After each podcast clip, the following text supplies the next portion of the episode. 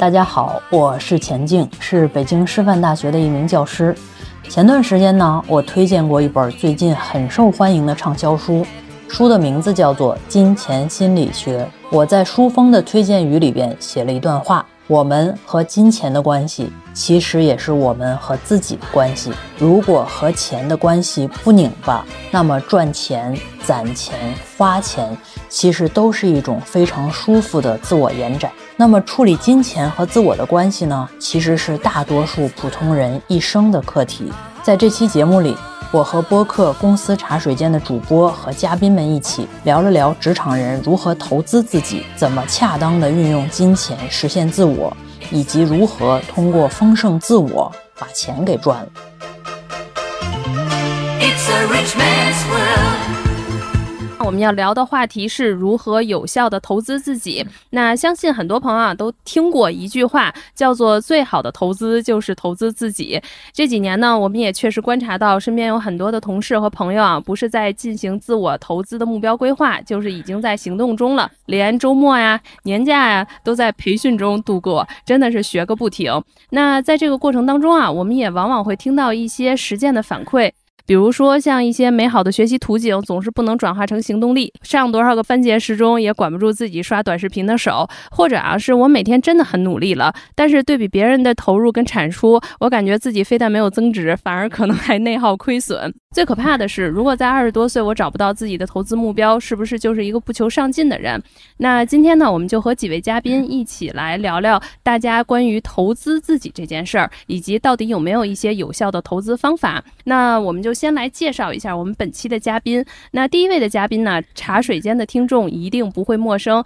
他参与了我们在茶水间线下活动毕业第一步的第一场与道长的圆桌论坛，那被很多听众啊在评论区高呼，真的是。多出狂喜，那他就是来自北京师范大学的教授、博士生导师，以及同名节目钱静老师的会客厅的主讲人，我们大家都喜欢的钱静老师。朋友们，大家好，我是钱静，欢迎钱宁老师再次做客茶水间。那我们再介绍一下第二位啊，第二位其实我们也更不陌生了，就是来自我们看理想编辑团队播客没理想编辑部的活跃嘉宾乔木。大家好，非常高兴来公司茶水间。那最后呢，还有陪伴我们这一季的来自北京大学心理学系的副教授张鑫老师。嗯，大家好，我是张鑫。我感觉今天就是聊投资，我自己还挺开心的。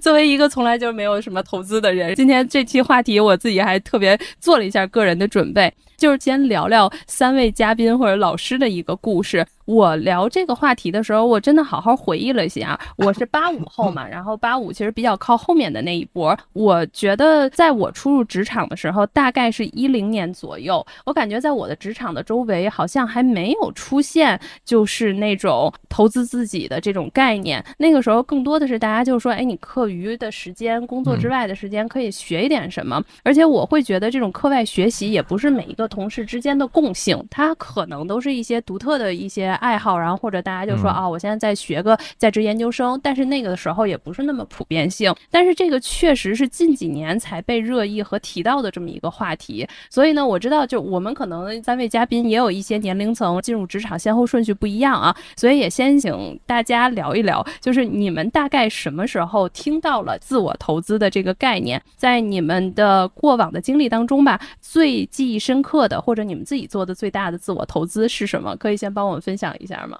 谁先来？乔木吧。对我先来，就是我可能离大家的距离是最近的，就是我初入职场的时候，应该是一七一八左右。那个时候，其实我感觉大家觉得要充实自己是知识付费的兴起。就会觉得，其实我好像并没有什么可知识付费的，但是我的朋友圈里所有人都在展示他们今天又学习到了什么，然后他们今天又打卡了哪个课程，他们今天又用什么，就是好像跟自己的职位没有特别大的关系的东西充实了自己，就有一种焦虑的感觉，好像就是别人回家都还在学习，但是我回家就躺了，就感觉被裹挟着往前走，其实自己也不知道自己需要学一些什么。我感觉现在其实还有这种感觉吧。前两年大家都在很流行学编程的时候，不管什么岗位，好像回家都要学一下编程，要不然就被时代抛弃了。哦，我特别有感觉，就是大家都说啊，我最近刷了个 coding，然后我就说啊，就像我们这种 HR 不会 coding 的，是不是未来会被淘汰了？现在现在文科生都得学编程的感觉。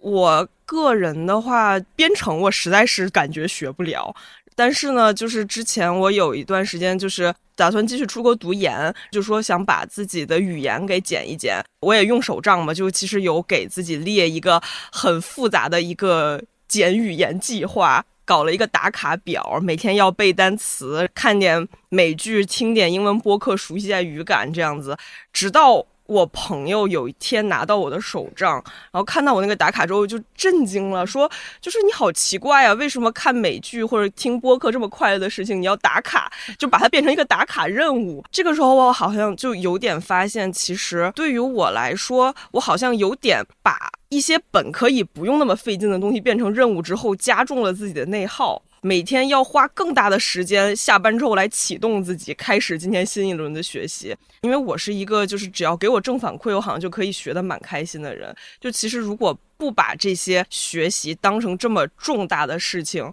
来对待的话，反而会更学得轻松快乐一点。钱老师呢？哎，我刚才听下来说，投资自己好像是课余之间，就是或者说所谓的这个工作之外的一些事儿，是吧？那这个可能对我这个职业比较特殊，不知道张老师是不是这样的？就是我的工作本身感觉就是不断的在学习，在看东西、看文献、看书、写东西。这个工作性质呢，就导致就是我这个投资自己可能比较特殊。就我的投资自己不是说在学更多的东西，而是不学一些什么。就是换句话说，我觉得所谓的这个投资自己，其实还是在自己的这个工作之外画一条线。这条线之外，让你变得所谓在世人看来变成那个不喜欢的那个话叫什么更好的自己。然后我觉得像我这种职业，或者是我自己的目标，如果你让我投资自己的话，我希望能够变成更自己的自己，就是和自我更贴近一些。所以说，我对我自己的投资大部分都是不学什么。超越我这个工作的情境，去体验一下这个世间无限的美好。比如说去做饭、去买菜、去学一些，比如说去打羽毛球、健身，或者说去看一下公园那个免费的公园等等等等等等。就这些东西都是我理解的，能让我内心更充盈，对这个世界的理解更广阔这一方向的投资自己。我觉得钱老师这一番话就给我们 HR 解套了，就不用学 coding 了，HR 也不用学 coding，不会被落伍。张老师呢？呃，钱老师一下子就把我的那个一些种种行为上的疑惑就解答了，感觉。因为刚才妮娜包括乔木在聊到说投资自己的时候，我一直在想，就是我到底做过什么类似的投资自己的事儿。后来我发现确实没做过，比方说知识付费，好像我也对于说那些碎片化的东西哈，也不是那么感兴趣。说我我说我还不如自己找本书来看看，因为这个就像钱老师说的，这就是我们做学问的哈那个常态，那就是不断的去看书看文献。做研究嘛，在这种情况下，我反而会觉得有的时候哈，可能不一定针对所有人都适用，但是针对一批人来说，可能确确实实没有投资自己的这样的一个现实的意义，或者说对他们来说，投资自己可能是一个伪命题。他们已经学得很开心了，或者说他们已经在某些方面觉得已经是不错的。他说我需要做的可能就是做回我自己。做回一个我常态化的自己，让活得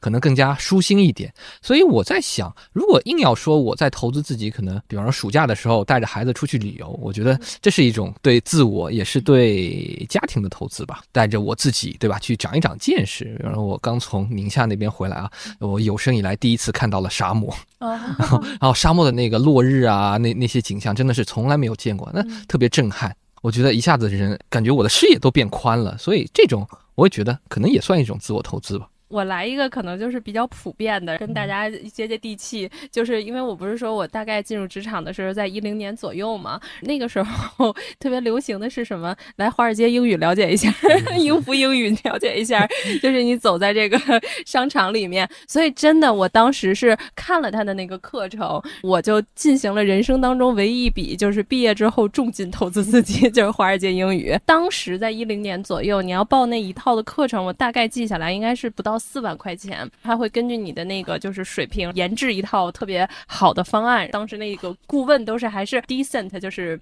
当时能在华尔街英语去做那种顾问的，给你说啊你的计划，然后你以后出来，然后你这个英语商务英语就可厉害了啊，跟着我们去学。后来也是就没有学下去，就是因为这个当时应该是说受了那个迷惑了，然后很多身边人都在毕了业之后在学习英语这样子的，但是后来我交了钱之后，它没有变化成我的动力，它反而是成了我一种无形的压力。然后我觉得那个商场我都不太去了，原来是经常逛那个商场，你才会去那儿报课。自从报完课之后，就绕着那个商场走，感觉一下子 就就创伤后应激障碍了。对，他就感觉你进入了一个套里面。到他那个学期是有学期制嘛，然后大概他说你那个学期制两点五年完成，后来就不断的去延后，延到了四年，我也没有学完。后来我就说算了，咱们要不然就是这样子一个心态，不能，那是万万不能的。对，不能退钱，你怎么都行。后来我觉得这个就是我一个在投资自己上面唯一花出去对于学习项的这样子的一个，也供大家去做分享。后来我觉得自己确实是坚持不下来，然后我也是说好吧，就咱们就和平分手就可以了，不要彼此打扰了这样子。But you can give them to the birds and bees.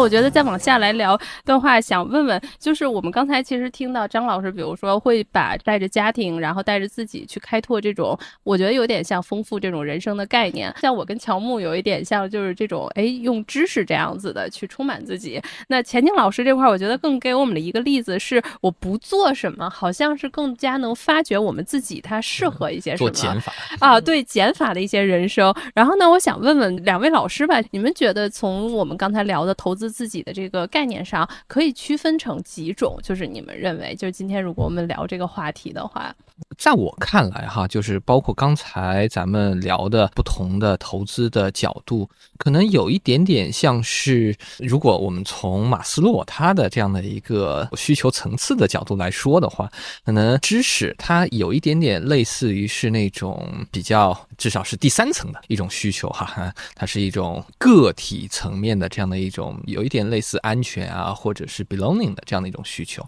而如果是到了第四个层次的，就类似于说它是一种更高一点的和其他人的这样的一种社会关系的维系的，比方说我说带着家庭一起去做投资哈，带着家庭一起出去玩啊这样的一种投资，感觉钱老师他他就是更高层次了，就自我对自我实现，他就说了我我什么是不做的，不做了是为了更好的去做自己。这个是我大概的一个总结哈，不知道钱老师是是什么样的一个观点。接着马斯洛说啊，马斯洛这个理论呢，早期是说就是我们比较基础的需求，比如说吃饱穿暖、吃好穿好这些东西，你一旦满足了，它那个激励效果就会直线下降，给你的愉悦感就会降低。所以满足了低层次，我们就升级到高层次，这样的话，人的这个阈值可能就会越来越高，然后所以你就要往上去攀升。但之后他这个理论又有所迭代，因为他发现越来越现代的人类呢，它是一个同步的，就像我们很多零。零零后初入职场的时候，他也不是不要自我实现，是都要。就是我每一层次都有激励效果，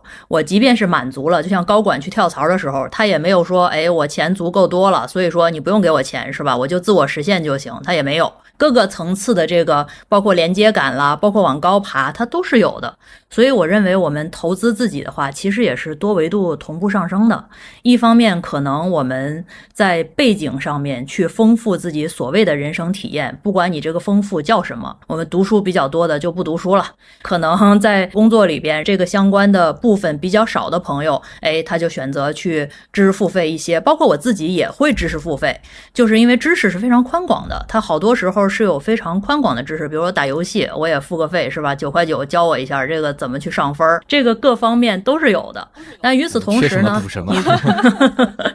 就是知识是很宽广的嘛。但另一部分的话，所谓投资自己，可能我们也分为几个方向，比如说有这种所谓的硬技能，就是和我职场相关的。像我们的话，我有时候也会去报班啊。我不知道那个张老师学不学？就我们有的在不断的更迭这种数据分析的方法，包括一些研究的方法，那也有几千块钱。一个班儿，然后我也让学生去报，有时候我也就会参加，这不是也是知识付费嘛？这其实就是提高的我们所谓的职场的硬技能，就是我拿这个家伙事儿，这个工具直接就能够上升我的这个空间，上升我这个能够发表的层次，能够让我所谓赚的更多，然后变得更强，这是一部分这个方向的。还有一部分可能就是所谓的软技能。一方面包括我们刚才说的，我去看沙漠、看公园，不管它花钱不花钱，这都是拓宽了人的这种心胸，让你的这种幅宽视宽把它变大了。变大的同时呢，这个软技能里边可能还有一部分更软的技能，所谓的我们经常说的，呃，我有时候也会跟他们开玩笑，我说人可以投资真诚啊。就是这种稀缺的东西，其实都是可以去投资的。比如说善良、真诚、慈悲、关怀这些东西，也可以是在你日常生活里边去投资的。投资你延展到你旁边的个体啊，比如说跟你比较重要的家人，也可以是更广阔的朋友啦，更广阔的世界里边你的陌生人了。其实都是一种所谓可能给你带来好处的东西，都是叫做投资。比如我今天给陌生人捡了一废纸，然后我就觉得，哎。心心里就特别高兴，这是投资吗？这可能也是投资，就是从大到小，从时间的短幅到宽幅，从硬技能到软技能，从这种比较软的是吧？然后所谓的就是投资自己向上的路径，包括人脉这些东西，到更软的啊，真诚、善良这些柔软的部分，人性的光辉，可能都是整个这个范畴里边可以有的这些方面。那我就顺着钱老师这句话，我就想问，因为在职业生涯嘛，茶水间的听众更多是可能，比如说大学快要毕业了，或者是刚毕业一到两年，大家呢往往在这个时间段的时候是处于一些迷茫期，就是我知道我缺的还很多，缺的一些硬技能也缺，是软技能，像一些解决冲突的能力啊，包括职场的沟通能力也缺。那就是先从钱老师开始，有没有一些这种建议，在我们职业生涯早期，我们面对不同的项的这样子的。投资有没有一些是可以分配我们的时间或者精力，更应该关注哪些的一些方法呢？我个人的感觉，在职场的初期，还是应该以只给有用为主，因为人是分不同的时期的，人做的事情有它的历史价值。就是比如说，同样一件事情，我在我职场初期做的时候是有用的，在我职场五年、十年以后再去做，它的那个功能和那个斜率曲线就没有那么陡。没有那么值钱，所以如果说你要让我说的话，可能是一个配比。我会觉得啊，我个人的感觉就是刚入职场的时候，所谓的这种硬技能的方面，可能它的比例拉的多一点、宽一点；其他的这种软技能的部分，把它拉的窄一点，也就是所谓的你要抓住这个。刚入职场这一个黄金的时期，因为在这个过程中，可能你干很多的东西，它是更有效果的，它的那个加成的比例会更大。当然，这个可能一说，朋友们说啊，这个制造焦虑，我人生就要慢慢来。呃，人生可以慢慢来，但有时候职场它就是在这个过程中是比较残酷的。你一旦没有上某一个车，你最后之后落下来竞争的人就是更新的、更有好的训练的，然后背景更厉害的人。这时候你其实。在所谓的这个投资，这也是一种投资，是吧？在这个环节里边，它的那个性价比和那个有用性好像就会降低了一点。如果说大家诉求的是一个职场的攀升的话，那我还是觉得这个投资可能可以去调整一下所谓软硬的比例。我同意钱老师的观点。打一个比方哈，就是如果我们把研究生入学作为一个初入职场的另外的一个类比的话，我就有一点点感到，包括我的导师对我的建议和我对我现在学生的建议都是，可能你在初入。就刚刚开始研究生阶段的时候，不宜去过分的参加各种各样的会，因为各种各样的会其实参会也是一种投资嘛。你可以见到各种各样大佬，对吧？你可以去拓宽你的人脉。但是我包括我的导师都建议说，其实你在研究生的头一两年，你不用去参加那些会，因为你即使参加那些会了，你去认识了那些大佬，或者认识了一些，当然你认识一些和你同辈的哈同学的朋友，那没问题。但是认识大佬，其实这个并不会拓宽你的人脉。因为可能你是一个 nobody，对吧？然后呢，大佬每天见无数的人，他不会记住你的。而你现在就是初入，呃刚刚开始当研究生的时候，你要做的是一些硬技能的训练，比方说，你至少你得知道这种英文的写作吧。或者说哦，你的统计分析的这样的一个实验设计的这些技能，你得掌握。所以就是前期一定是多上课，对吧？上课其实这是一种硬技能的积累。所以在这种情况下，就和钱老师说的一样，就是可能初期的时候硬技能的比例是要更高一些，而软技能可以相对的往后退一退。只有当你把自身的这种硬技能给训练好了之后，可能你后续的软技能才会叫如虎添翼、锦上添花的那样的一种作用。而如果你没有了这种硬技能，硬要去跟人强融的话，其实它的效果不一定特别好。第二个就是我对于职场投资的另外的一个给呃这些年轻的朋友的建议是说，就像刚才乔姆那提到了一句话，就是说好像我就觉得如果我不投资自己，是不是我就是一个不上进的人？其实我们有的时候会把这二者做一个等同，说不投资意味着不上进，但是其实有的时候不一定是这样的，它可能是一种制造焦虑的一种说法哈，就是说你一定要去投资自己才能够怎么怎么样。但是有的时候，我们的职场上的升迁也好啊，或者说职场上的这样的一种提升也好哈，尤其到了中期的时候，它是一个特玄学的一个一件事儿。我觉得，我觉得是是这样的。所以说，每个人嘛，我都有一个特点，就是我总要去做归因。说这次我这个晋升失败是为了什么？但有的时候可能真不为什么，那可能就是一个非常小的一个偶发事件导致的。所以说呢，我建议大家哈，就是一方面投资自己没有问题，但是第二方面不要过于的关注这件事儿，以及关注不投资自己所带来的那些可能的不好的后果。你就是顺其自然的去看待投资这件事儿，因为如果你给这个。投资这件事儿施加了太多的价值，它带来的可能就是你会很焦虑，说你会很焦虑，说万一这次投资失败了怎么办，对吧？万一我这个还是不成功，那怎么办？所以在这种情况下，就是顺其自然，甚至是呃适当的躺平，我觉得也是未尝不可的。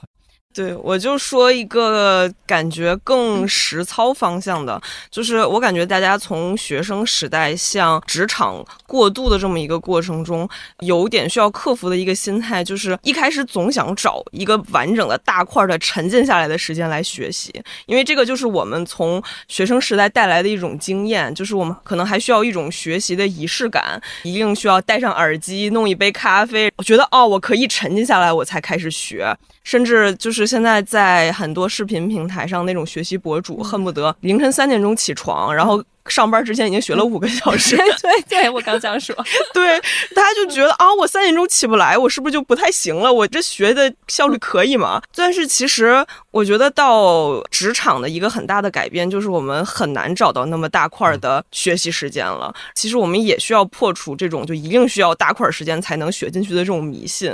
其实我们自己的学习状态改变了，我们的日常的一些生活状态改变了。其实我们的学习方法也要随着自己进行改变。就是有可能，比如在通勤的路上，或者每天回家之后，根据自己好像今天觉得哪个地方我好像还是糊弄过去了，或者就是顺过去了一些地方，可以进行一些工作上面的延伸。其实这些也是很好的自我投资。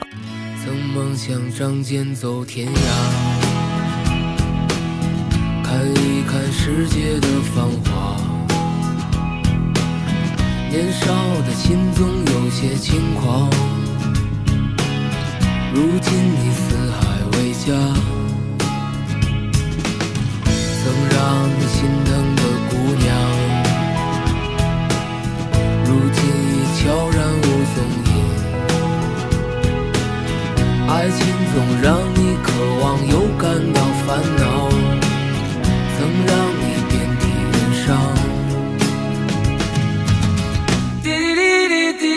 滴等待。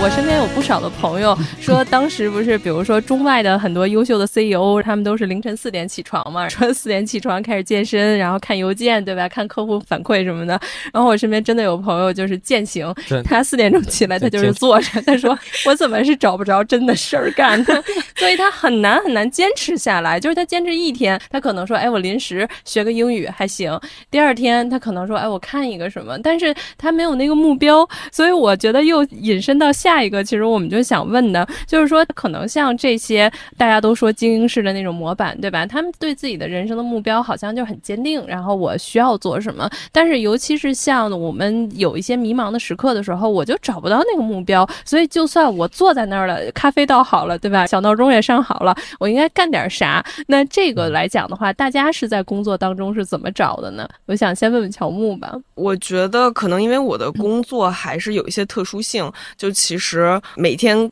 看到的这些新闻或者一些社会议题，对我来说都可以化成工作的一部分。但是，就是我从这里面也有感悟，就是很多时候我们觉得浪费掉了的时间，其实是我们刷短视频、刷一些社交媒体，感觉时间过去了，但是我自己没有任何收获，就会有一种我好像。浪费了我的时间的一种无力感，但这个其实是因为你就相当于这些信息就从你的大脑里面流走了，没有对你产生影响，你也没有对它进行消化，所以它跟你的生活没有产生任何联系。但是其实如果你对它进行消化的话，其实没有任何时间是浪费的，不只是。打开知识付费的时候会有收获，就是你可能进行一些日常的这种新闻或者一些社会事件，也会对你有所收获。其实再延伸到我们可能其他行业，就是我们试图在业余去找一些课程上，或者学一些语言，就是为什么我们觉得学了之后就好像。白学就是 白报，就是钱也花了，好像我也没学完。这个也是因为不不只是没有让你升职加薪，就也没有像比如你去花钱学个咖啡、学个红酒一样，就是让你的比如人生的一些分辨率变大，好像也没有感觉自己学习了一些知识成为了自己的一部分。对我觉得就没有跟自己产生关联，这一点是有点问题的。我想唱个反调哈，就是我总觉得为什么一定要有目标呢？这个感悟是我刚刚就以特种兵式的旅游这个回来之后的一个感悟。这次哈，我正好出去宁夏那个西安玩了一圈，我玩的一个感受就是特累。我我老婆哈定的那个行程特别满，各个目标说一定要去高家大院，一定要去那个回民街，一定要上城墙，一定要怎么怎么样。然后我就说，你这中间哪有休息的时间呀？总觉得啊，我们是被一个目标裹挟着，另外一个目标就往前走，在这种感觉上就特别像我们的职场里面的这样这样一种感觉，就是说，今天我就。初入职场，明天我就要中层，后天我就当上 CEO 了，就这种目标，或者说我有一件学英语，我立刻英语就专八水平，或者说我英语就要立刻能跟外国人对答如流的那种感觉。但其实有的时候，这样的一种做什么事儿一定要有用，所以在这种情况下，没到某个地方你就等于没没去，你没去什么回民街，你等于没去西安，没上城墙就等等于没到什么地方，对吧？所以在这种情况下，带给我们的肯定是无限的焦虑，因为很多时候确确实实你做一件事儿，它。不是立刻能够见效的，甚至它的效果可能是在几年甚至十几年后，等你翻看照片的时候，啊，我去过那个地方，啊，那个地方可美了，现在可能不一样了。所以在这种情况下，它带给我们的焦虑感其实是很深的。所以有的时候我反而会建议大家不要给自己设定。那么密集的目标，我不是说不要设定目标，设定目标肯定是好的，你可以设定一个长期规划。但是你设定那么密集的目标，带给你的就好像打卡对吧？每天打卡是吧？打一个美剧打一个卡，什么播客打一个卡，那这个带给你的一定是弊大于利的。在这种情况下，与其设置那么多目标把自己框住，不如给自己设置一个长期目标，设置一些少量的短期目标，来看一看它的效果是怎么样的，反而。自我感觉它效果可能更好，就好像如果让我去制定那个行程的话，哎呀，随他吧，就随便你想去哪就去哪，对吧？有时间就多逛，没时间就少逛，这样人也舒服。钱老师，我来小结一下啊，我觉得大概是这样的，就为什么我们要让它有用呢？有用之有用呢，是因为学习是苦事儿。比如说这个妮娜的去报英语班是吧？它毕竟是个学习，它挺麻烦的，而且你还得记忆等等等等。这些学习对于大部分人来讲，它不是一个愉悦的事儿。对于这种苦事儿的。这种所谓的投资，我觉得还是可以去。刚才像乔木说的，给它链接起来，让它有用。不然我们都是普通人嘛，就是学习这个事儿，你又让它没有用，你不觉得委屈吗？就是我工作之余，还又吭哧吭哧的干了一个什么事儿，耗竭了我的认知，耗竭了我的时间和精力，最后它还没有用，这个就很反人性，对吧？所以说这是一方面。另一方面，就是对于玩的事儿，就像刚才那个张老师说的，我去西安玩了，对吧？或者是我去一个什么沙漠，我去什么公园，我去做饭，就是这些你认为所谓娱乐的，那就可能是像那个散射灯一样，它哗播洒下来，它就只要温暖了你，温暖了环境，然后美好了你的周围的生活就可以了。这就是所谓的投资性的之没用，就是你这种愉悦的东西可以让它没用的。但是如果说稍微耗竭你什么东西的话，可能有用，这样比较持久。我给这个张老师的爱人替他说个话哈，我觉得你们俩对于西安的这个旅行可能认知不一样。这个这个爱人呢，可能觉得是为了让。孩子提高认知，为了让他有这种更宽广的去旅游了一次嘛，以后还要写日记等等等等，他是和孩子的 KPI 指标挂钩的。而您呢，可能真的就是散状去玩的。所以对于您来讲的话，这个东西它不挂钩有用，最好没用，散射下来就行。但是对于爱人来讲，可能妈妈觉得，哎，这个东西得对孩子是一个有用的事儿，是一个提升所谓经历的事儿。所以基于对这个东东的不一样的理解，所以产生了这种不一样的规划的模式。谢谢谢谢谢谢，拆解的特别明白，没错，对，一下子豁然开朗。那我觉得就是钱老师说到这儿，那也是我觉得引发了一个，就是我们对于这个个人投资啊，我觉得当时是巴菲特吧，好像说出来这句话，最好的投资就是投资自己啊。那投资刚才就是两位老师，包括乔木也提到了，就是我们还是期待有用，尤其是在中国的境下嘛，我们做做点什么事儿都想看那个指标，它以什么样的东西我可以去衡量，就是也想问问几位老师，从像张老师这种投资心理学，对吧？然后如果我们拿到真的是自我投资来看的时候，刚才两位。老师说了，有长有短，有的是短期投资，有的是长期投资。我们应该拿什么心态或者视角来看待这种不同的投资？那尤其是当我坚持不下去的时候，或者有没有一些例子做一些参考？钱老师先来。我觉得之所以坚持不下去，还是在计算；之所以还在计算，就是还处于这种投资的初级阶段。之所以计算，你就是害怕亏损嘛，就是你没有那么多，所以说你害怕亏了，亏了你就更没有了。有的少，那么这时候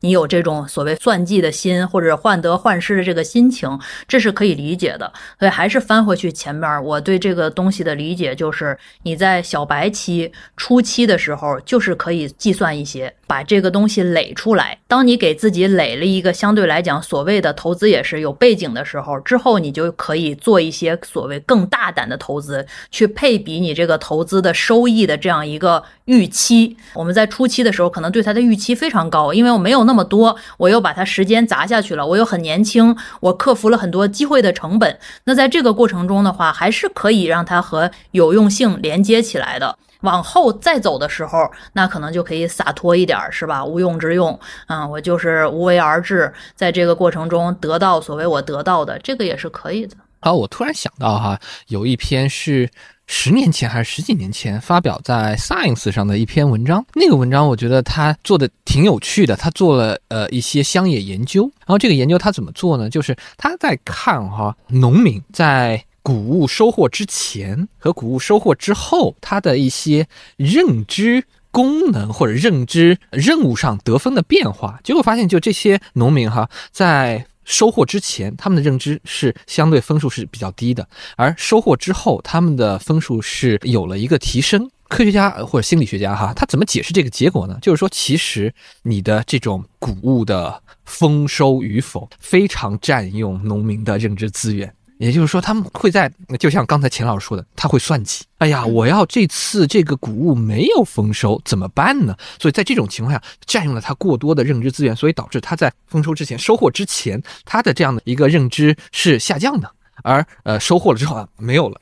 感觉无事一身轻的哈，这种东西都已经放在那儿了，所以他的认知会上升。其实这就折射出一个问题，就是当我们在说自我投资的时候。其实我们就有一点点像是刚才我说的那个农民，也就是说，当你没有投资，呃，或者说你投资还没有见到效果的时候，你往往你特别占用你的认知资源，你你会去想，我这个投资到底值不值？我这个投资是不是会收到我预期的效果？这样的一种焦虑反而会影响你的实际的效果。你不如就是投资了就投资了，对吧？然后做了就是做了，我们就静待花开。这是一个例子哈，然后第二个例子也是在香港，他们拍了一个纪录片，纪录片就是让一些富人。然后去尝试当一天底层的这种市民的那种感觉，就是某个地产集团的 CEO 哈，让让他去说，你就去住一天龙屋，你就去感受一下这种底层的他们是怎么生活的。当时那个 CEO 还信心满满的说，以我的这样的一个聪明才智，对吧？那我肯定肯定没有问题啊。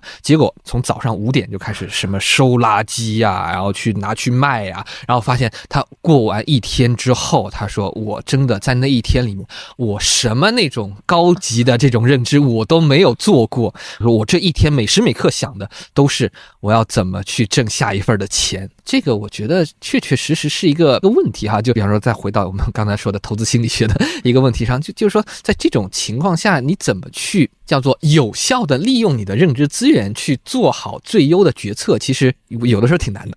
我觉得一会儿这个可以请钱静老师聊一聊，对于这种机会的识别和机会的选择。不过我们也想要听听乔木，那乔木，你觉得你自己现在是在人生投资的哪一个阶段？现在心态是怎么样的？对于自我投资，我感觉我的阶段好像一直没有到达。这个需求的下一个层次，我感觉我的心态还一直挺平稳的，有一种感觉就是现在可能没有人再去看一些成功学书了哈，但是还是有的，就是说你不看了，有可能，有可能。与之相对呢，其实是在社交平台上一些其实也是成功学的帖子，大家都很喜欢看，但是其实看多了之后，发现它好像还是对那些成功学书的一种再消化。我们当然可以算计，并且那些成功学的书，它也不是，比如方法什么也不是错的。问题是在于它的那个年代已经跟现在有很大的不同了。就是我们在算计的时候，一定对自己的这个预期还是要把握好。就是在一个比如之前。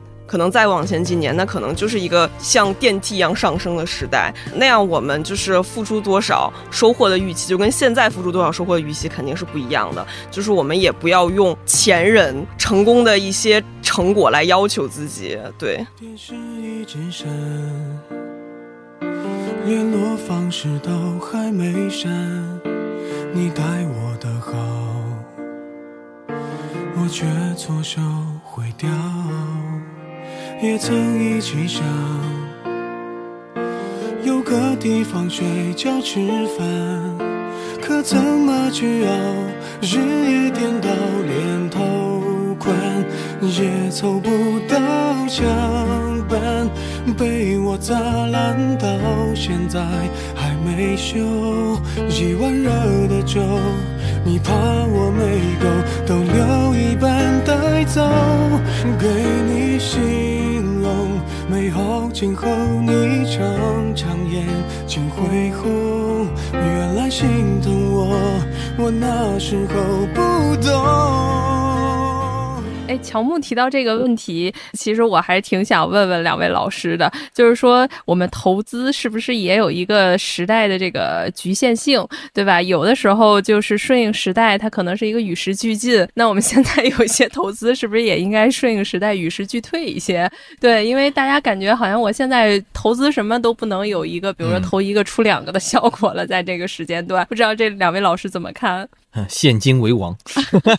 就是现在理财也不行了。嗯，在那个股票的这个里边有一个说法叫做穿越牛熊。真真正正，你能够有一些自己的判断，无论是技术流还是你各种各样的这种所谓的流派，比较厉害的人是可以穿越牛熊的。就是无论他是牛市还是熊市，基本上都能在里边赚到钱。因为对于个体来讲的话，当然一方面，如果说啊，他一下三千点，然后每天往上涨一点，涨到五千点，那这当然是非常理想的状态，就是你闭着眼扔下去都能够赢。那这是一个非常理想的坐电梯投资的这种方式，但是。大部分的时期，你可以拉出这个时间线去看，大部分时期还是高高低低的，而且即便是在所谓的牛市往上走的过程中，那也有相当一部分的股票是往下走的。所以说，你这个人。一方面，大的背景当然是非常重要，但是我觉得也不要过度的，就是哎呀没有办法了，不期待了，然后就这样了，就完全保本了。我也不是完全赞同这种大的，尤其是对于年轻人来讲的这样一种论调，因为你从二十岁到三十岁就活一次，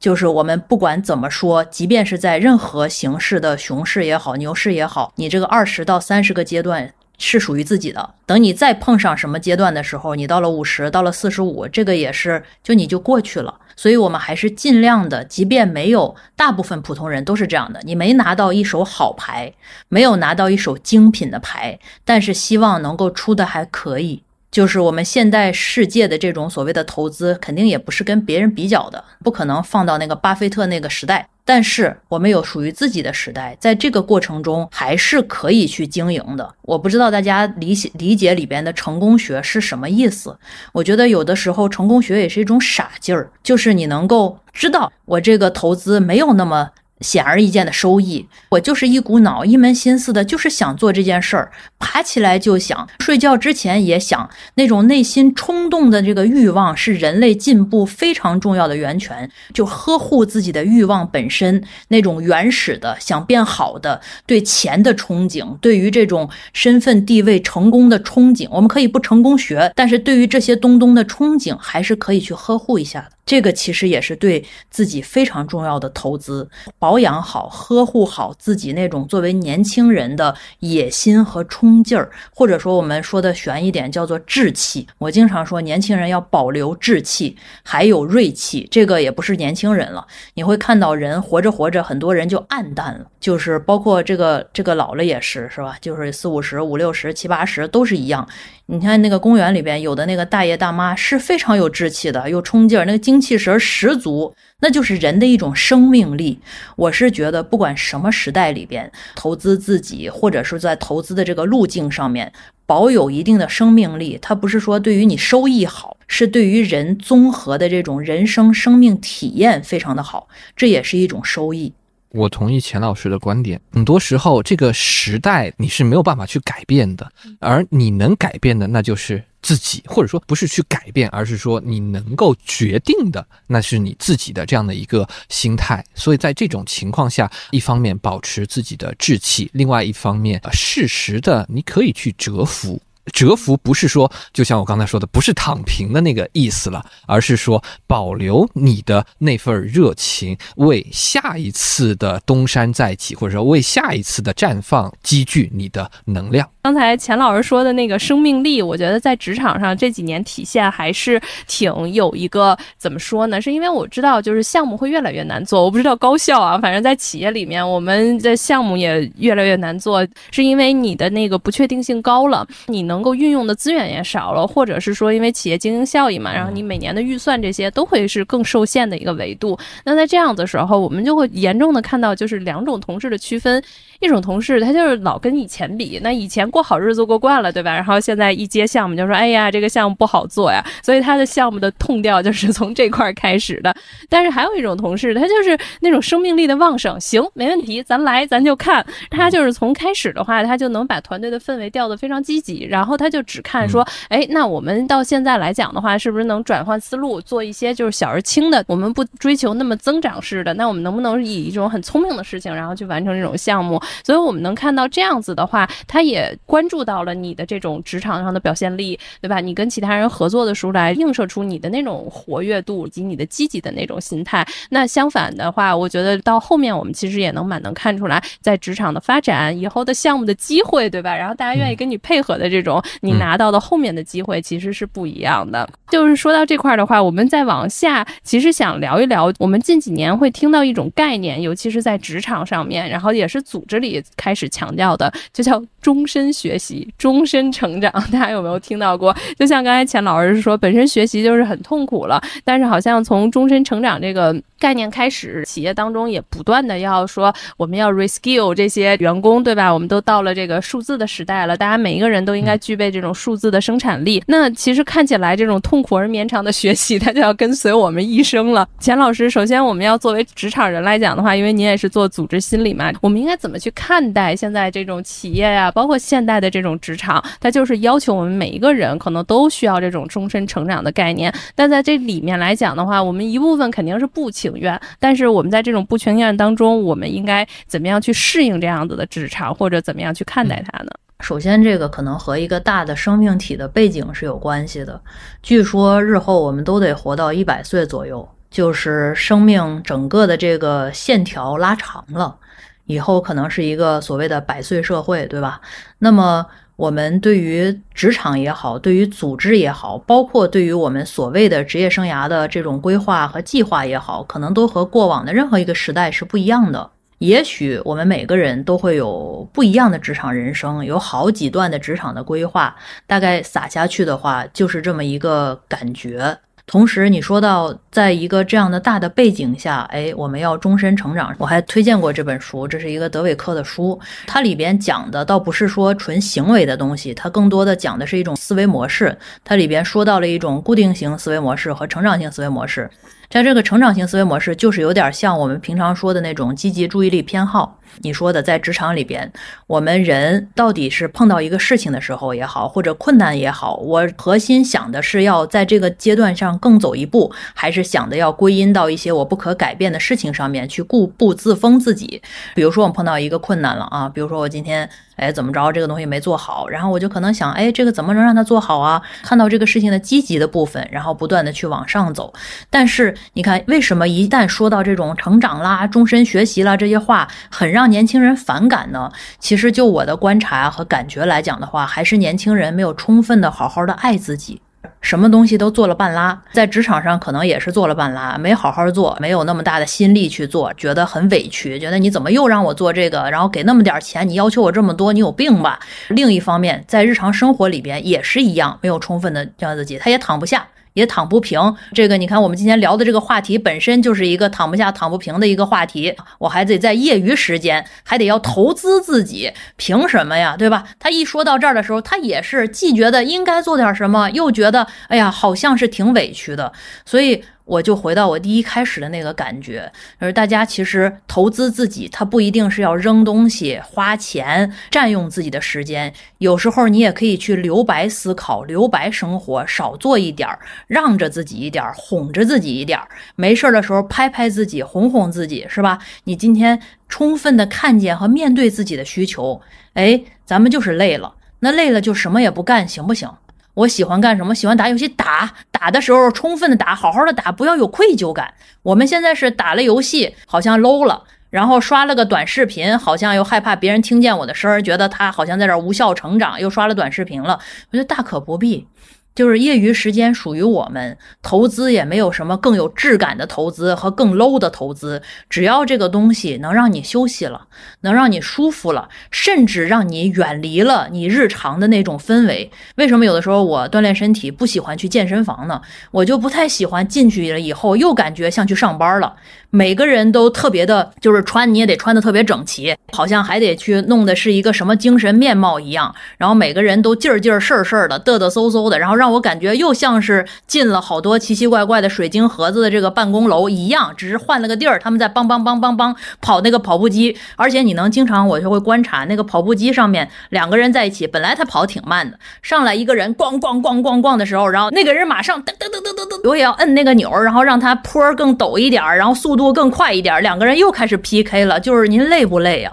咱不是去投资自己的健康和身心的愉悦了吗？你就又把自己在另一个和工作完全没有关系的场域里边又拉起来了。那你想，你这种委屈感它是会累积的，它不会消失。啊，你这种委屈、愤怒、不安、不平静，是会再到我从健身房走出去了，我不是一个全新的自己，我是一个更竞争，就是哎，那刺儿更尖利了。到办公室的时候，你说我看着谁扎谁，这个对职场能好吗？我不太懂啊，所以说我觉得。每个人当然有不同的方式，有的人真的能在这个环境里边，他找到亲人也是可能的，对吧？但是就是每个人有不一样的方式。我们在自己超越了职场这个边界之外的时候，当然现在也比较模糊，对吧？超越了边界之外的时候，尽量的还是宠着自己一点，哄着、让着、爱自己。这个时候，其实你会看，就是尤其是亲密关系啦、家庭生活了，他过得比较优渥的人。在职场上面是更容易，人家说了一个什么？他说：“哦，好的，可以去试试看，是吧？”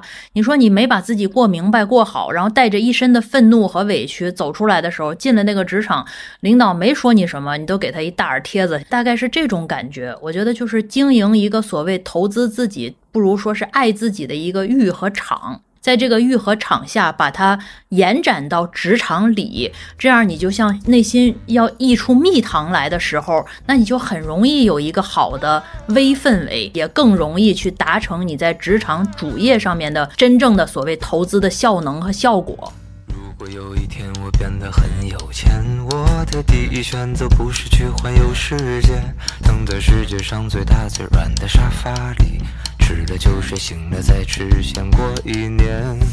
好了，今天的节目就到这里。欢迎大家订阅，也期待在评论区听到大家的声音。我们下期再见。快乐乐，吃吃喝喝，聊聊天，不用担心关于明天或离别。